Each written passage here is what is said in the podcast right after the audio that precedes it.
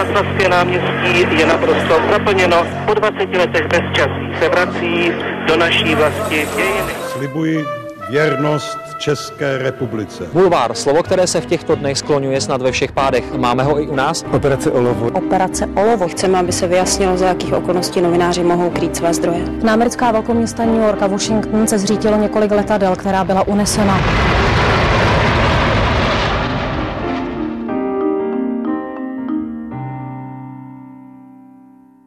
Dnes ji většina čtenářů zná jako zpravodajku deníku N ze Spojených států, ale působila i jako zpravodajka ve Velké Británii a je také jednou z průkopnic ženských témat v české novinařině, vedla časopis L a stála i u vzniku přílohy Ona dnes. Založila také někdejší diskuzní pořad České televize Tak dámou. Je vítězkou novinářské ceny za rozhovor roku a mezinárodní ceny Amerigo za knihu Americký deník. Hostkou dnešního podcastu je Jana Ciglerová. Vítejte. Dobrý den, děkuji za pozvání. Zeptám se, těšíte se po letní pauze zpátky do Ameriky? Tak přiznám se, že se těším, eh, protože tam trávím většinu svého roku, takže je to takový návrat domů ale bude se mi odjíždět s těžkým srdcem, protože to tady mám moc ráda, eh, mají to tady moc rádi moje děti i můj muž a, a vždycky po tom roce vnímáme, jak moc sem pořád patříme, i když eh, žijeme jinde eh, a vlastně zvažujeme a bavíme se jako rodina o tom, nakolik je to dočasné, to žití jinde nebo trvalé a kdy to dočasné skončí a, a vlastně pořád vedeme tyhle ty diskuze a ten pobyt tady je vždycky strašně krásný. My se k Americe dostaneme, ale v tomto podcastu nás zajímá i novinářská minulost našich hostů a hostek. Vás znají tedy čeští čtenáři právě jako zpravodajku NK, ale byla jste, jak jsme zmiňovali, šéfkou časopisu L. Jak se člověk dostane od, řekněme, lifestylu, ženských témat i módy k zahraničnímu zpravodajství?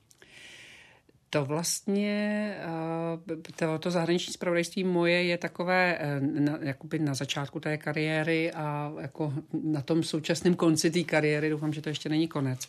Ale já jsem eh, s tou zpravodajkou z Británie, to nebyl plný zpravodajský post, já jsem tehdy pracovala v Lidových novinách, měla jsem na starosti média, ale zažádala jsem o stipendium na studium žurnalistiky v Londýně, to stipendium jsem dostala a tak jsem odjela na magisterský, vystudovat magisterský obor International Journalism, mezinárodní žurnalistika do Londýna. A protože jsem pro ty Lidovky v té době pracovala, tak jsem vlastně, jsme se domluvili, že po tu dobu, co budu v Londýně, takže budu vlastně referovat a, a, a spolupracovat, psát e, nadále pro Lidové noviny, ale z Británie. A bylo to poprvé, co jsem okusila tu spravodajskou práci zahraniční a uh, byla to, to, byl, to bylo profesní období mých snů. To prostě jsem dlouho poté hodnotila jako jeden z nejzajímavějších, jedno z nejzajímavějších uh, novinářských období, která jsem měla. Ale myslela jsem si, že se k tomu už nikdy nemůžu vrátit, protože děti a český manžel a vlastně život tady a ukázalo se, že to není pravda. A já jsem vlastně po tom, co jsem se z toho Londýna vrátila, tak uh, studujete jinde v zahraničí, v jiném mentálním prostředí a uh, mně se jako nešlo úplně, já jsem nedokázala v těch lidovkách vydržet. Já jsem se vlastně jako nedokázala vrátit do toho samého místa, odkud jsem předtím odjela a zažila toho tolik nového. Já jsem tam psala pro Observer, což je nedělní Guardianu, uh, v Evening Standardu mi vyšel velký článek investigativní, takže já jsem se i tam jako ukusila tu britskou novinařinu, jako, že jsem ji vytvářela, ale zároveň jsem ji samozřejmě četla a vnímala. A já jsem se nedokázala vrátit do toho samého místa, kde jsem předtím byla. A v té době vlastně eh, jsem psala takové sloupky pro L a z toho Londýna a tehdejší odcházející šéf-reaktorka mi řekla, jestli se nechci přihlásit do konkurzu um, na šéf-reaktorku L a tak jsem si řekla, že to jako zkusím a co čert nechtěl, taky jsem se tou šéf-reaktorkou stala. Ale z hlediska té mé práce to byla spíš taková odbočka. No a jaké to bylo se pak vracet do toho českého mediálního prostředí, z toho, řekněme, už historicky etablovaného anglosaského prostředí novinařiny. Teď se vrátíte do České republiky, kde, řekněme, ten obor v tom v té demokratické podobě je ještě poměrně mladý, asi nesrovnatelně s tou Británií. Co byla taková věc, kdy jste se vrátila do Česka a řekla jste si, to je, tady je to opravdu jiné, v tomhle jsme třeba i pozadu? To byla jedna věc. Opravdu uh, máte, máte skvělou otázku, protože jedna věc mi přišla velmi jiná. Já jsem byla v, v, jako v fantastickém mladistvím uh, kreativním prostředí novinářským. Uh, my jsme byli taková, jako zaj, to byla taková zajímavá redakce, je z toho pohledu, um, kdo ji tehdy vedl a, a jaký tam byli uh, nadřízení. A, ale jako jednu věc jsem vnímala, že tady máme vlastně strašně jinou a to je ta schopnost dovolit si přemýšlet nahlas. Uh, já jsem vlastně eh, na tom britském novinářském trhu zažila to, že uh, jakože se něco děje a teď je strašně, teď se jako zjišťuje, co si kdo o tom myslí. A vlastně vy to, co přinesete intelektuálně, myšlenkově, ideově do toho tématu, je benefit, i když s tím třeba většina lidí nemusí souhlasit, ale je to vnímané jako přínos. A já jsem s tím přijela zpátky. Uh, a vlastně jsem zjistila, že tady se za, nároz, na, za, za názory kritizuje, že vlastně jste za názor někdy okřikován, že máte mít nějaký názor a jiný už není přijatelný. A vlastně takové to okřikování, to jsem si uvědomila, že v té Británii není, protože tam je názor nebo myšlenka nebo idea braná jako přínos, zatímco tady musí Myslíme být nějaký. o novinářů. O novinářů, ano, jako vlastně na tom, na tom novinářském mm, mediálním trhu. Takže komentáře vlastně jsou takové, mm, v Británii jsou barevnější, jsou různorodější v té britské žurnalistice mi přišlo. I třeba ta, ten způsob, psaní článků v novinařině britské mi přišel, eh, že si lidé dovolí být mnohem více osobní než my. My jsme se tady pořád hlídali, abychom něco o sobě neukázali a vlastně eh, tam jsem četla fantastické kousky o tom, jak jednomu novináři zemřel otec, druhý, druhému, druhá novinářka popsala, jak bratr spáchal sebevraždu velmi osobní momenty a mě vlastně překvapilo, že to někdo napíše, protože jsem byla ze země, kde se něco takového vlastně, kde tak něco takového nebylo zvykem. No a pak samozřejmě to, že uh, my jsme a myslím si, že dodnes pořád se snažíme o něco, co podle mě neexistuje, a to je objektivní žurnalistika. A myslíme si, že to je vlastně, eh, že to tak má, že objektivní žurnalistika je neutrální žurnalistika a eh, v Británii i tím, že ty deníky jsou více méně přiznané eh, v tom směřování, tak se víc vlastně připouští to, že máte nějaký názor a můžete ho říct, vlastně, že, že máte nějaký postoj a ten se může odrazit v těch názorech. A ten postoj, který vy jste měla, se pak eh, za doby vašeho vedení v L nějak tam projevil? Jak když jsem četl ty vaše některé články z té doby, tak jsou názorové někdy a probírají se tam i témata, která jsou v dnešním pohledu genderová a která asi v té době nebyla úplně v tom mainstreamu tak častá, jako třeba stárnutí, pohled na ženy, nějaký sexismus. Byla to, bylo to, řekněme, něco, co jste si přinesla z té Británie a chtěla jste to pak promítnout do toho L? Tak já jsem se už ženskými tématy zabývala předtím, takže to jsem se úplně v Británii nenaučila. Co mě Británie naučila je být uh, trošku sebevědomější v tom. Ale um, v L, L bylo vlastně něco úplně jiného, něco, co jsem do té doby nikdy nedělala. Byl to můj první krok do časopisů, do, eh, do způsobu vnímání žurnalistiky jako něčeho jiného než jen písmenek. Um, já jsem vlastně do té doby nevnímala to, že informace se dá předávat vlastně stejně relevantně jako písmenky, také obrázky a titulky a, a barvami. A to je určitě něco, co mi L otevřela. Na druhou stranu, já jsem, mě se vlastně tehdy já mě, jsem úplně nesouhlasila vnitřně s tím, že um, L, že, že ten časopis vlastně jakoby mířil na ženy nebo vyobrazoval ženy jako někoho, kdo má, jehož cílem je mít kreditní kartu od svého partnera a jít si něco zajímavého koupit. A, a já jsem totiž kolem sebe takové ženy moc neznala, nepozorovala. A tak jsem vlastně chtěla vyprávět a i ten časopis dělat o těch ženách, které vidím kolem sebe. A to byly ženy v profesi nějaké. Takže my jsme to vlastně směřovali tímto um, směrem. Uh, představovali jsme různé profese žen, charitativní a, a, a, a zaměstnané profesionálky a ty jsme vlastně ale jako z nich udělali ty elženy, jo? že jsme jako hezké oblíkli a namalovali. Ukázali jsme tím, že prostě uh, je to vlastně, to, že to jde. Uh, nicméně ten časopis primárně takhle zaměřený nebyl, být zaměřený ani neměl a já jsem si vlastně potom tohletu takovou nějakou ženskou rovnoprávnost daleko víc užila při zakládání Ony dnes, což byla příloha v Mladé frontě dnes týdenní. A ten L je vlastně, eh, to byl vždycky časopis hlavně o módě a tak to má být a, a eh, ten, ten, ten eh, vyrovnaný nádech bylo fajn, ale prostě ta, ten, ten hlavní message L byla móda a to bylo něco, co já jsem vlastně úplně zase tak jako na to jsem expertka nebyla nikdy. A když teď třeba čtete žurnalistiku cílenou na ženy. Od té doby, jaký tam vnímáte posun? Velkým posunem žurnalistice cílené na ženy je vznik časopisu Heroin, který na české eh, mediální scéně způsobil takový trochu rozruch, eh, protože... A my přispíváte občasně, pokud se nemůžu. Ano, ano, eh, jednou za rok třeba nebo tak, ale jsem moderovala pro ně konferenci před rokem. Ehm, je to časopis, který ehm, se vlastně úplně odklání od toho, eh, co jsem vám popisovala, že vlastně byl čas, že, že byla L. Um, je to časopis zaměřený zejména na to, na, na jako reálné pracující ženy a na jejich místo v české společnosti. Um, myslím si, že se také odklonil tahle, tahle, tenhle ten eh, novinářský segment od toho, že žena je tou, co, co jde o kreditní kartu jejího muže, že tohle už v těch časopisech vlastně nevídáte a je to, ta žena je víc, eh, je sebevědomá, je soběstačná a um, už, už jakoby nepotřebuje se takhle profilovat tolik. Ještě jsme v úvodu zmiňovali pořad Tak dámou, to byl pořad diskuzní, kde byly výhradně hostky, bavili jste se o aktuálních tématech. Ten nápad vzniknul jak?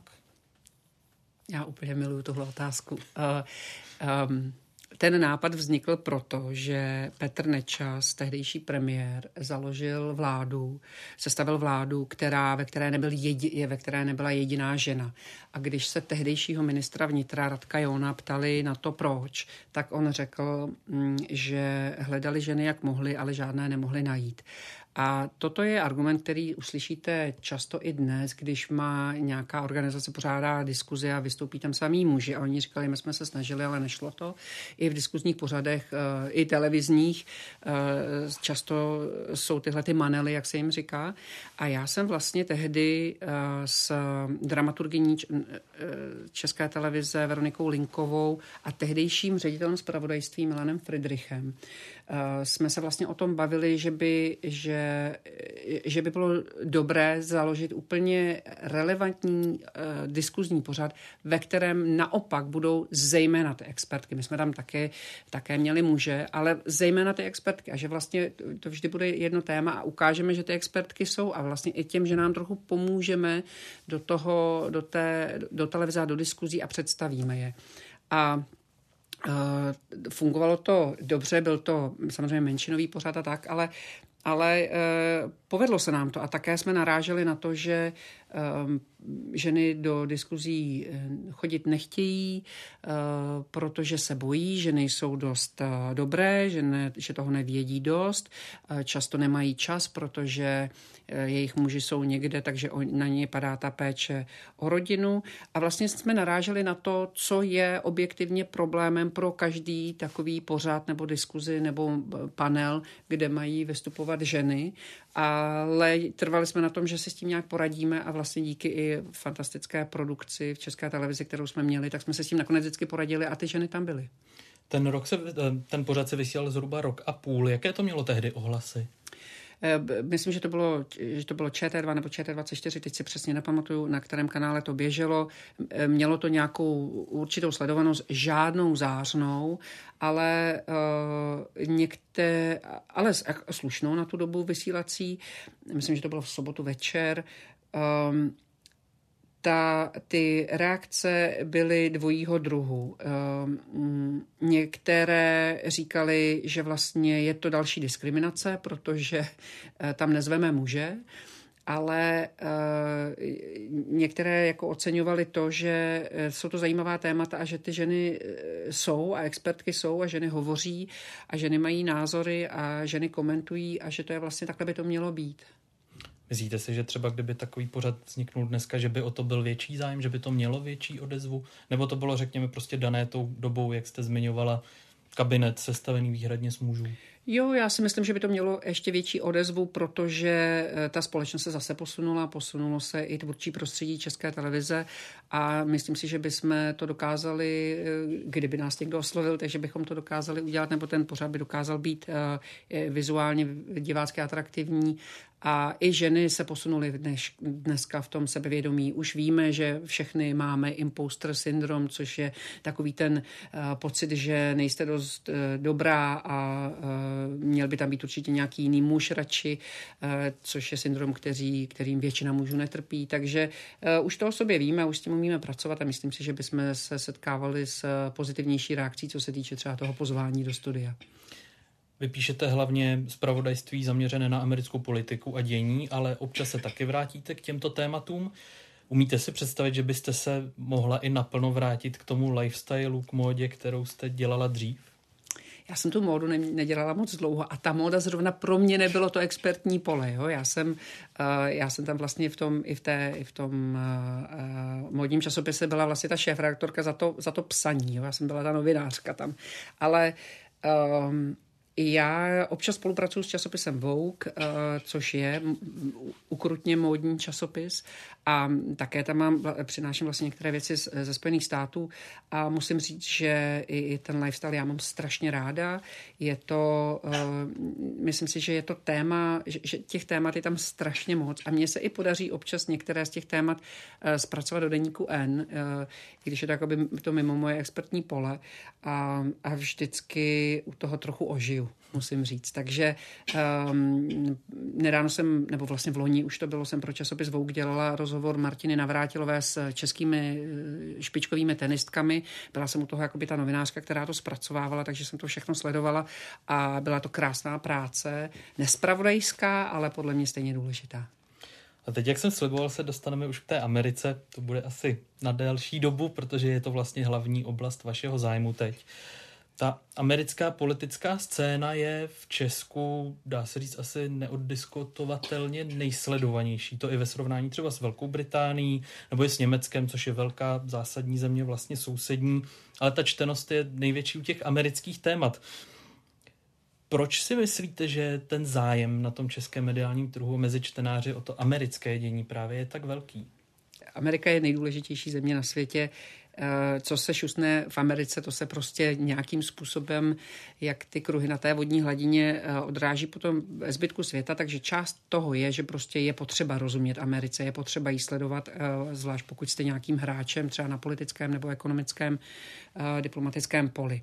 Na druhou stranu, nebo zároveň, ne na druhou stranu, ale zároveň, ona je ta americká politika, americké společenské dění docela dobře srozumitelné a docela přehledné, protože eh, dneska let, kdo umí anglicky a eh, můžete si vlastně dojít pro informace z prvních zdrojů a sledovat vlastně rovnou, co se děje tam. A potom je to i díky uh, bývalému americkému prezidentu uh, Donaldu Trumpovi uh, ohromně zábavné. Je to vlastně pořád si něco děje, je to pořád nějaké drama, když už byste chvíli povolil, polevil v, ve sledování politiky a třeba přešel na sledování těch večerních komediálních pořadů, kdy z těch stand-up komiků, tak se tu politiku vlastně dozvíte zase z jiného úhlu pohledu a ještě se u toho dobře pobavíte.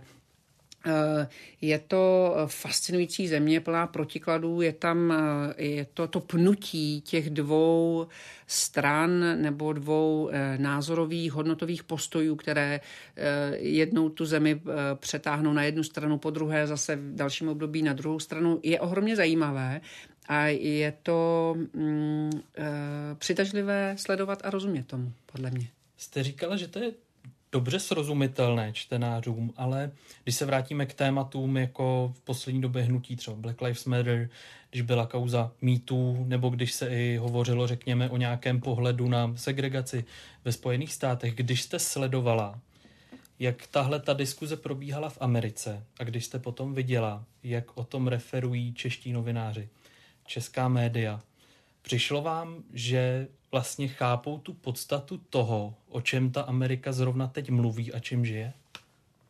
Je, to je, je to dobrý postřeh, co říkáte, je to velmi dobrá připomínka.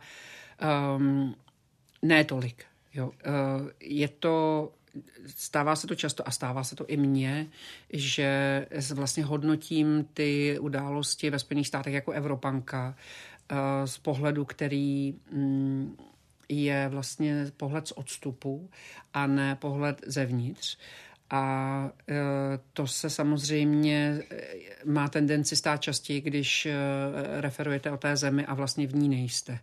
Mm, třeba konkrétně Black Lives Matter a to hnutí celé je, to je jakoby to je věc o tolika vrstvách, to je téma o tolika vrstvách té americké společnosti, že vy můžete zaujmout prakticky jaký chcete postoj, nebo vy, vy můžete zaujmout um, postoj podle toho, v jaké části té společnosti se nacházíte. Jste-li bohatý bílý muž, jste-li uh, chudá černožská matka, jste-li prvogenerační přistěhovalec z, ze zemí Jižní Ameriky, um, jste-li běložská republikánská matka v suburbs. Je to každý vlastně tohle téma prožívá jinak a pro každého, pro každého, pro každou tuto skupinu znamená něco jiného. Právě protože oni eh, s tímto tématem mají historickou zkušenost, kterou my jako příchozí nebo eh, pohlížející z dálky nemáme a neprošli jsme si ji. Takže uh, a, ale, ale já si vždycky všímám vlastně to, který si ten úhel pohledu vytáhnete nebo zvolíte, tak to vlastně vypovídá, pro mě to vždycky vypovídá víc o vás, než o tom tématu. To byla právě trošku možná návodná otázka, co si měl nachystanou. Jestli si právě Češi do těch témat spíše třeba nepromítají nějaké domácí záležitosti, které vnímají tím českým prismatem a z Ameriky to nějakým způsobem přetéká. Je to Vlastně mě zajímá, jaké je podle vás to české vnímání té Ameriky. Co je vlastně pro Čechy Amerika? Když, se o, když o tom takhle píšete, snažíte se, řekněme, nějakým způsobem srozumitelně mm. vysvětlit, co se tam děje.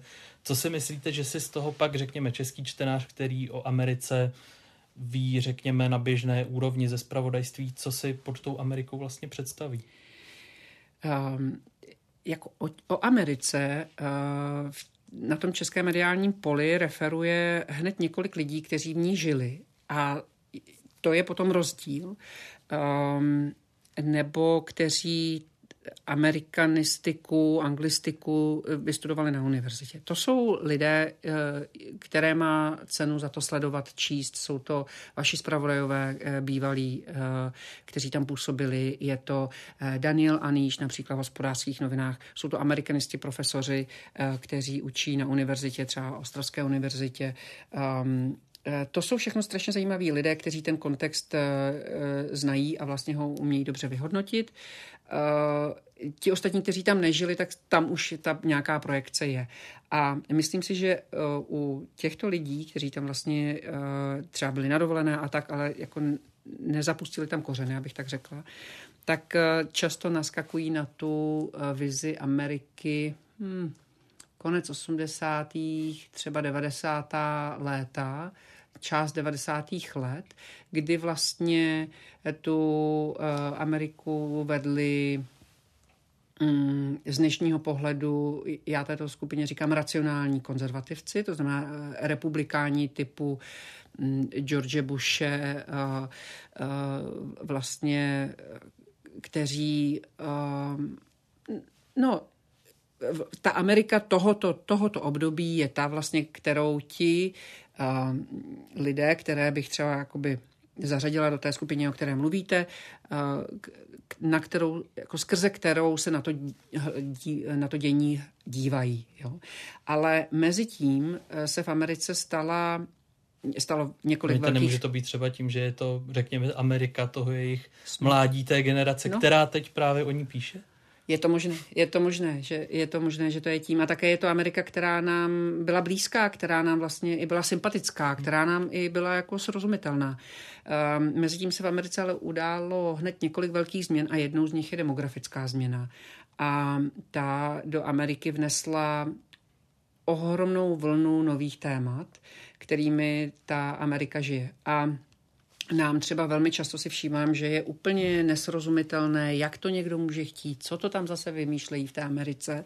Eh, ty různé kvóty na eh, různou barevnost, na zastoupení menšin v uměleckých dílech například a, a, a ve filmech a tak. A, a to je třeba téma, které nám je velmi málo srozumitelné, no protože žijeme v zemi, která je, eh, kde, kde je pár menšin, slovy dvě, které vypadají jinak než většinoví Češi a e, tím to pro nás hasne, tohle téma, zatímco ta Amerika vlastně už v několika státech je menšinově běložská. Jsou dva státy, ve kterých e, Běloši už tvoří menšinu a nikoli většinu, jako ve těch ostatních.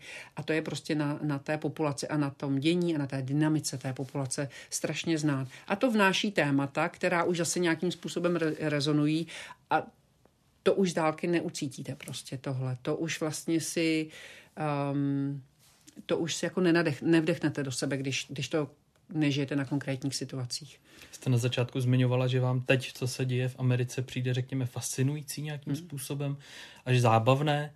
To období asi, dá se říct, koreluje od roku 2016, předpokládám pro vás, tedy se zvolením Donalda Trumpa, nebo už třeba předtím bylo nějaké období, které by pro vás bylo, řekněme, podobně turbulentní, jako to období té poslední doby, řekněme, nějaké té laicky řečeno vyhrocené polarizace americké politiky? Ohromně zábavné nebo uh, ohromně fascinující bylo období, kdy se prezidentem stal Barack Obama, kdy už to jeho, ten nástup do toho, z, z toho senátorského postu, ně, některá výrazného senátora vlastně Eh, kdy on, on se stal prezidentem, to, to, to množství naděje, které svým zvolením historického prvenství, které svým zvolením v tom eh, národu vyvolal, ta reakce konzervativní na to eh, založení Tea Party, to, toho vlastně hnutí těch republikánů, z níž potom vzešly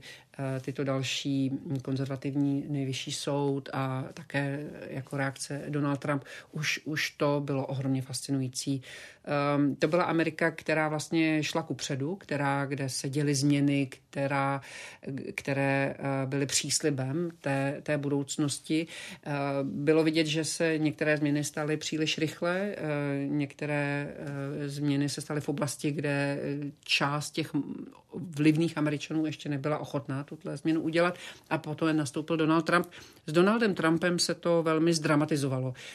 Um, Donald Trump vlastně stál na začátku mého rozhodnutí do Spojených států odjet, protože my jsme víceméně přijeli na takovou um, o něco delší dovolenou, tříměsíční dovolenou do Spojených států a, a v prosinci 2016 a v lednu byl inaugurovaný a už už v té době bylo absolutně jasné, že to bude drama ještě předtím vlastně, než se tím prezidentem stal. Takže uh, to potom vedlo mě k tomu, že jsem navrhla svému tehdejšímu šéf-redaktorovi, jestli bychom se nějak nemohli dohodnout na tom postu, uh, že bych vyjela do Ameriky a a, a vlastně on stál na základě, eh, na začátku toho všeho pro mě, jakoby toho tého profesního zájmu o Spojené státy. A doteď si pamatuju, um, vzhledem k tomu časovému posunu, tak já z Ameriky vlastně vždycky musím, já musím hrozně brzo vstávat, abych vůbec vás tady stihla, protože já kdybych si vstala v 8 a v 9 se tak jako nějak zařadila, tak vy už máte 3 hodiny odpoledne a to už toho v deníku uh, moc jako neuděláte. Takže já vstávám kolikrát ve 4, abych uh, vlastně mohla psát a ještě to mohla ten den to téma odevzdat. A takže se mi někdy stane, že, jdu, že potřebuju spát eh, v poledne, že prostě napíšu ten článek a jdu si lehnout a, a jdu dospat ty, ty ranní hodiny. Já si doteď pamatuju, jak jsem šla spát a, a Donald Trump měl vládu, kde měl mluvčího a několik ministrů. Já jsem se probudila po hodině a půl a už nebyl ani ten mluvčí. A do toho byl ministr Navihasov a prostě jenom si dovolíte na chvíli zavřít oči a, a už, už se dějou nějaké takové překotné kroky. Ale to samozřejmě se nedělo každý den. Nic jenom chci ukázat, že to opravdu nebylo jednoduché dění novinářsky. Měla jste ten pocit, který zmiňovalo tou dobou hodně novinářů, Zaznamenali to i na číslech mediální domy. Když Donald Trump prohrál, že najednou ty zprávy, řekněme, nejsou tak zábavné, fascinující, že najednou je tam, řekněme, nejstarší prezident v historii Spojených států a nemá, řekněme, tu energii, ani neláká ty headliny tolik jako Donald Trump. Vnímala jste to taky podobně, že trošku končí, řekněme, takové období až nevím, jak to říct, té fascinace prostě tou specifickou personou, kterou Donald Trump je a byl. Vnímala, dokonce jsme si to i pojmenovali v redakci a jak říkáte, je to znát na číslech. Fox News tehdy klesla, eh, kleslo, klesla um, sledovanost a měli s tím vlastně problém. Um, my jsme si v redakci říkali, že to teď bude větší nuda, ale že vlastně si potřebujeme všichni trochu odpočinout a že uh, bude příjemné, že to nebude tak překotné, nevypočitatelné, že to dění se vlastně zase vrátí do takových těch um, známějších nám parametrů.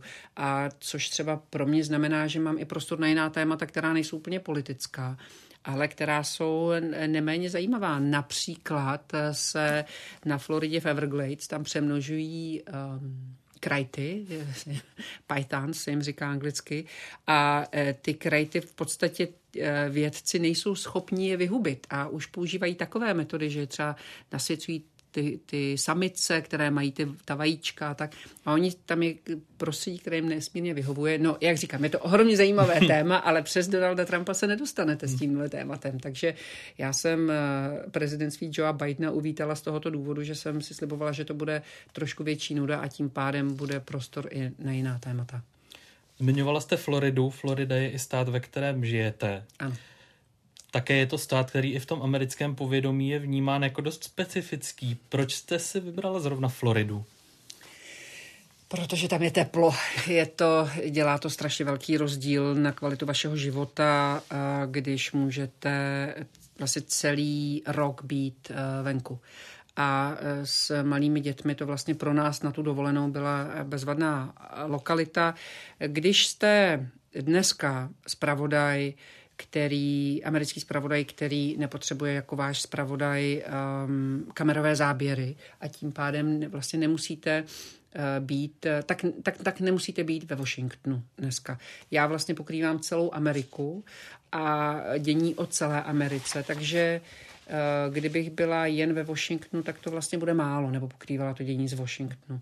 A tím, že nepotřebuju ty kamerové záběry, tak to mám vlastně jednodušší než vaši zpravodajové a nemusím u toho být. Ani vlastně nemusím pokrývat eh, české delegace, když přijedou a a my si je nevyhodnotíme jako náležitě zajímavé. Takže já jsem si vlastně mohla vybrat, eh, ve kterém velkom městě budu a eh, nám přišlo to Miami zajímavé v tom, že jednak je to v době, kdy já jsem tam začínal, kdy jsem tam začínal jako zpravodajka, byl 2017, to znamená, to byl Purple State, Swing State, takzvaný, kde se vlastně jednou tam vyhráli republikáni, jednou tam vyhráli demokraté.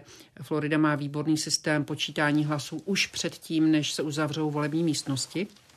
Což znamená, že ty výsledky voleb jsou tam známy hned. Není to protahovaná jako v Georgii nebo v Arizoně, že se to přepočítává hmm. ručně a tak. A to na tom státě bylo nesmírně zajímavé. Uh, Not anymore. to už není pravda, protože díky současnému guvernérovi Ronu DeSantisovi eh, republikáni celé tento stát ovládli. Tam, dlouho, tam už vlastně po dvakrát za sebou vyhrál Donald Trump, to je stát, který je velmi eh, nakloněný konzervativním republikánským lídrům. Ron DeSantis tam vlastně jako jediný z těch republikánských kandidátů docílil té červené vlny, které před kongresovými volbami slibovali republikáni, že budou po celých Spojených státech, tak se to podařilo hlavně teda eh, na té Floridě, takže i okrsky, které třeba kolem Miami, se jmenuje Miami-Dade, ten hlavní okrsek, který byl, který byl 20 let uh, demokratický a Latinos volili demokraticky, tak tam prostě uh, vyhráli republikáni, to znamená, teď už je to červený stát, kde se demokraté ani vlastně moc nenadechnou. Tam jsou poslední nějaké tři okrsky, které zbyly modrým eh, demokratům. A už je to zajímavější například nahoře kousek od nás v Georgii, která teď se stává tím swingovým státem, že tam vlastně po 20 letech dvakrát vyhrál za sebou demokratický kandidát, nebo dokonce třikrát, když budu počítat oba dva ty senátory. Takže i tam, tam je to třeba novinářsky pro mě teď zajímavější.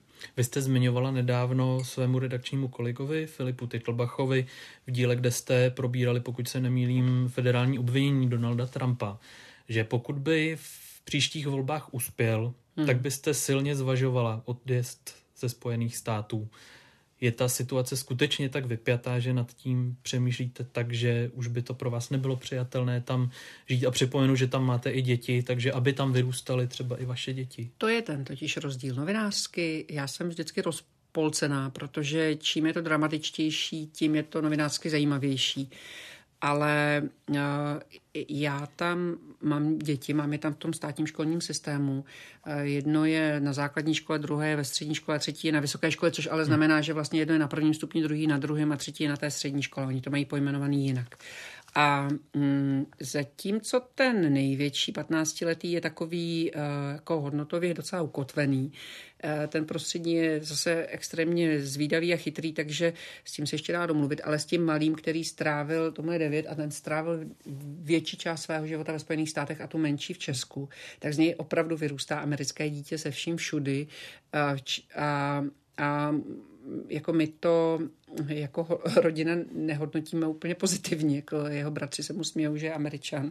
A, což e, nemyslím negativně na Ameriku, ale spíš na to, co to pro nás znamená. A to znamená, vlastně děti tam nejsou vedené k samostatnosti, eh, vy je tam všude jako rodič musíte vozit, eh, neexistuje, že by šlo samo nakoupit dítě, jak tady kolikrát vidím, nebo že jde samo po chodníku, hrozí, že prostě eh, přijede dodávka a to dítě vám tam naloží, už ho nikdy neuvidíte, takže rodiče si dávají velký pozor na své mhm. děti tam, ale spíš jde o to, že já vlastně za těch my jsme tam dva roky nežili kolem covidu, to jsme přijeli zpátky, takže eh, je to sice sedm let, eh, ale čistého času je to pět let. A za těch pět let eh, já pozoruju změnu té Ameriky, která se stává vlastně, zejména ta Amerika kolem mě, zejména ta Florida, ale i samozřejmě to je taková, jako, to jsou ty kruhy v té, když tam hodíte ten kámen, tak se to děje všude, ehm, se stává velmi silně sociálně konzervativním zemí.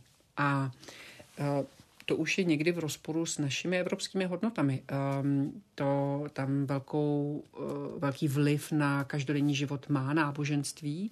Naprostá většina Američanů vám o sobě řekne, že je nějakým způsobem věřící, většina, většinou křesťansky.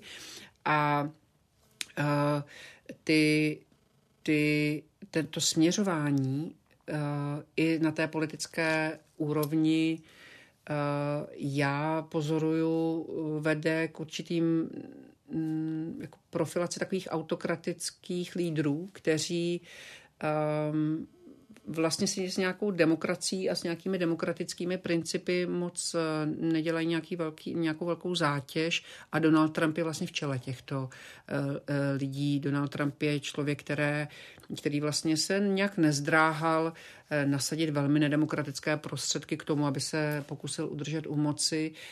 Ostatně jej teď eh, dohání vlastně ty soudy eh, a ta vyšetřování této jeho činnosti. A pokud by se takovému lídrovi dala teď znovu šance v tom Bílém domě stanout a vlastně mít to rozhodovací, tu rozhodovací moc, tak říkám novinářsky, to bude extrémně zajímavé, ale nevím, jestli chci, aby u toho byly moje děti. Takže jsou Spojené státy místo, kde chcete, aby vaše děti dlouhodobě vyrůstaly? Diskutujeme to. Eh, nemám na to úplně jasnou hmm. odpověď, protože je mi úplně jasné, že, a i mi to referují mý přátelé z jiných částí Spojených států, ehm, dokonce i z jiných částí Floridy, že, že ta situace je různá, různě, takže um, zvažujeme, že bychom se třeba přestěhovali do nějakého jiného státu. Konec konců jsme tam přijeli proto, abychom poznali Ameriku a, a, a nemusíme, jako nebyl náš plán vlastně zůstat pouze na Floridě. A, a zároveň ale uh, i ty návraty se mě vždycky připomenou, uh, jak, uh, jak důležitá pro mě tahle země je a jak vlastně jako zdravá uh, ta společnost tady je. I když vím, že jsme velmi kritičtí vůči sobě a najdeme na sobě strašně moc much a mnohdy oprávněných, ale vlastně v základu jsme Eh, skromný, eh, pokorný, pracující lidi v Česku. A mm, já jsem na tu zemi hrdá, jsem hrdá na to, jaký pokrok dělá, eh, jak si vlastně poradí s těmi těžkostmi, které, kterým čelí, jak jsme se zachovali prostě, když souseda napadl, uh, napadl agresor. A jak se vždycky ta země vzedme, když je těžko a vlastně chci svým synům tyto kořeny dopřát, pocítit, vnímat a, a nějakým způsobem je reflektovat i v tom, eh, co z nich bude nakonec. A, a Amerika je úžasná, zajímavá, fascinující, ale my tam jakoby nepatříme. My, to není naše země, nejsou to naše kořeny. Je, uh, je to náš druhý domov, ale nevím, jestli je to náš první domov. Jak vás tam vnímají vlastně jako rodinu ze střední Evropy? Pokud třeba vůbec mají tedy ponětí o tom, že Česká republika, třeba Slovensko už není jeden stát a vy jim řeknete, jsem Jana Ciglerová, jsem z Česka, ptají se, kde to je? Velmi často.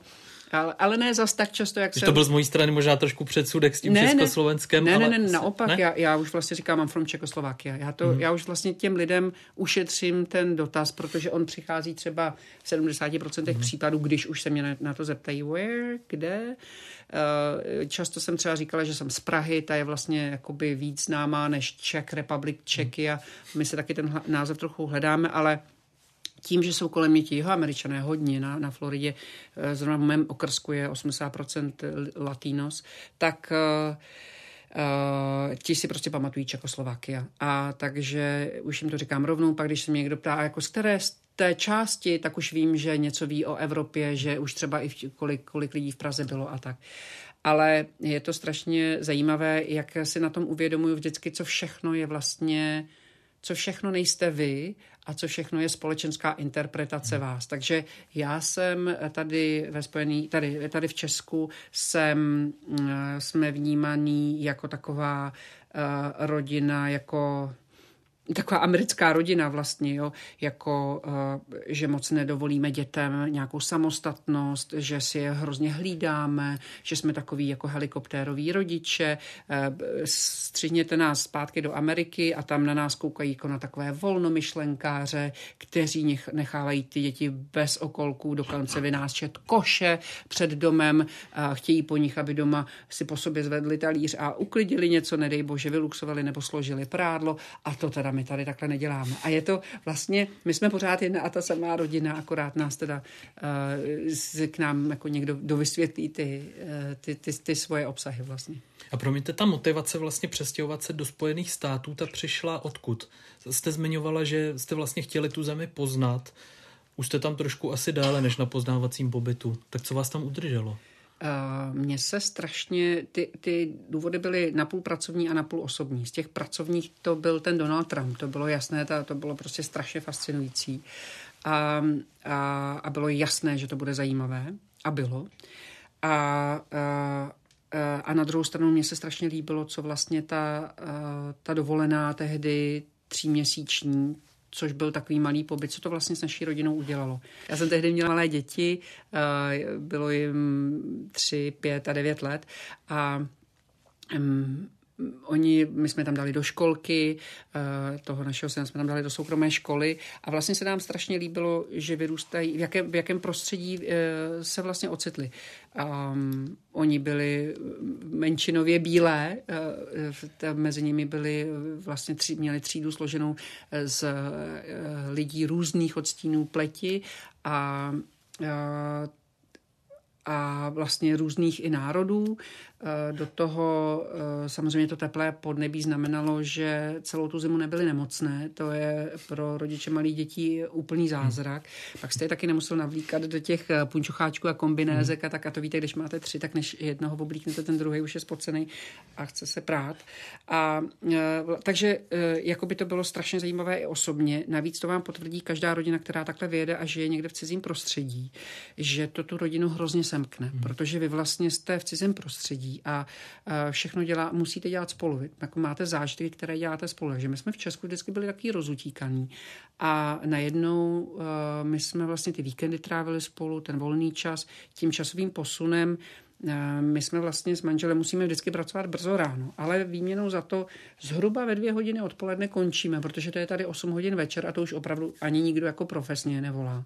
Takže a to, to, je, to je nějak doba, kdy naše děti přicházejí ze školy, takže my se jim docela můžeme věnovat, co se týče úkolů, co se týče nějakého vyžití sportovního kroužku, kam chodí. A vlastně ten čas máme jako rodina hrozně spolu. A to je umím, i jsem viděla příklady rodin, kdy to jako vlastně nebylo výhodou, ale v naší rodině to shodou okolností teda dobře dopadlo a výhoda to je a, a nás to jako posílilo hrozně. Takže na, my se spíš zase koukáme, kam bychom se možná přesunuli. Jak vlastně český novinář nebo novinářka v Americe přežije, vydělá si, řekněme, na své živobytí. Je musíte si tam najít, řekněme, i nějakou další práci, nebo ten český úvazek už třeba počítá s tím, že jste prostě zahraniční zpravodajka se vším, co k tomu patří. Vy jste přednášela na školách eh, v Jižní Karolíně, pokud se nemýlím. Hmm. Je to něco, s čím třeba pokračujete, nebo skutečně máte čas na to a asi i ty dispozice k tomu skutečně se zabývat spravodajstvím pro jedno médium? Tak eh, je, já jsem ve Spojených státech, eh, já mám novinářské výzum a to je přesně, tento výzum přesně dává podmínky, které můžete mít na uh, jakýkoliv výdělek ze Spojených států a ten se rovná nule. vlastně podmínkou toho novinářského víza je, že vás platí ta domácí redakce, mm-hmm. domovská redakce z té země vašeho původu a vy nesmíte, nemáte povolení, je to v rozporu s podmínkami toho víza, kdybyste si, nedej bože, něco vydělal ve Spojených mhm. státech. Mm-hmm. To znamená, že my jediné příjmy, které máme, jsme vlastně máme z České republiky a mm, to je e, něco, co e, i ta moje redakce vlastně e, zohlednila v, tom, v té mé odměně nebo v tom mém platu a s čím se vlastně jakoby počítá, takže ale, ale jediné, co si můžu přivydělat, je to, co se přivydělám v prací na českém trhu, takže třeba pro časopis Vogue nebo pro časopis Heroin nebo když moderuju nějakou konferenci, ale vlastně ve Spojených státech jako takových vydělávat nesmím nic. Takže pokud by mladý novinář, který má zájem o Spojené státy, řekl by si, že by tam chtěl pracovat a třeba přispívat tím středoevropským pohledem do tamních médií, by asi tedy narazil v tomhle případě. No, narazil by asi by narazil. Hmm. Vlastně by musel mít ještě český příjem od jinut. My jsme například pronajali náš byt, takže to je část příjmu, kterou, která nám jakoby pomáhá v tom, abychom si udrželi nějakou uh, životní úroveň. Jenom uh, z mého platu bychom to určitě neutáhli. Když jste teď v České republice zhruba dva měsíce, pokud se nemýlím, co vám chybí na Americe, co tady není?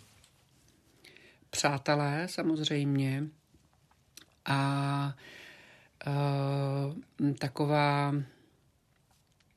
uh, milost, uh, kindness, taková laskavost.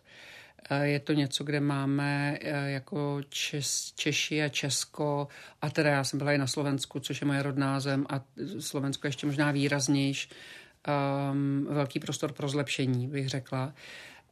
Um, já si vlastně, uh, to se strašně rychle odnaučíte, uh, počítat s nějakými rovnou a priori negativními reakcemi, které vlastně nejsou důležité. Američani jsou strašně dobří komunikátoři a já se to dnes a denně od nich učím. Velmi dobře umí i asertivně vlastně vyjádřit, když se jim něco nelíbí, aniž by vám u toho nadávali nebo vás nějak zostuzovali nebo tak. A myslím si, že nás to v Česku nikdo moc neučil, takže to nemáme odkud umět.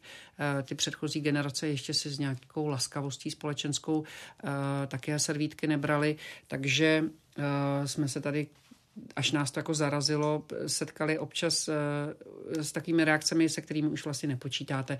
Někdo vám rovnou vynadá, přitom by se to dalo říct nějak jinak. Dobrý den, prosím vás, mohla byste mi uhnout. To víte, že jo, já jsem si toho nevšimla, nezlobte se, nic se neděje, tak jo, nashledanou, mějte se hezky. Takhle by to asi probíhalo ve Spojených státech. A tady, co děláš, blbče? Jo? A vlastně hned, hned je jako negace, konflikt a, a taková trpkost, jako určitě v obou. I ten původce toho, té verbální agrese jistě mu to nedělá dobře. Takže to si myslím, na to se teda hrozně těším, protože člověk tak jako pookřeje, polevíte a snadněji se s někým dáte do hovoru a vlastně si uděláte takovou malou příjemnou chvilku e, vícekrát denně, než se mi to daří tady. Hostkou dnešního podcastu byla Jana Ciglerová, toho času zpravodajka zahraniční deníku N. Díky, že jste přijala naše pozvání. Moc vám děkuji za pozvání a moc jsem ocenila vaše otázky a vidět, že jste strašně dobře připraveni. Sledovat náš pořad můžete na všech podcastových platformách i na YouTube a nově jsou také tento díl i starší díly Backgroundu ČT24 k vidění na i, na i vysílání. Loučím se s vámi z Kavčích hor.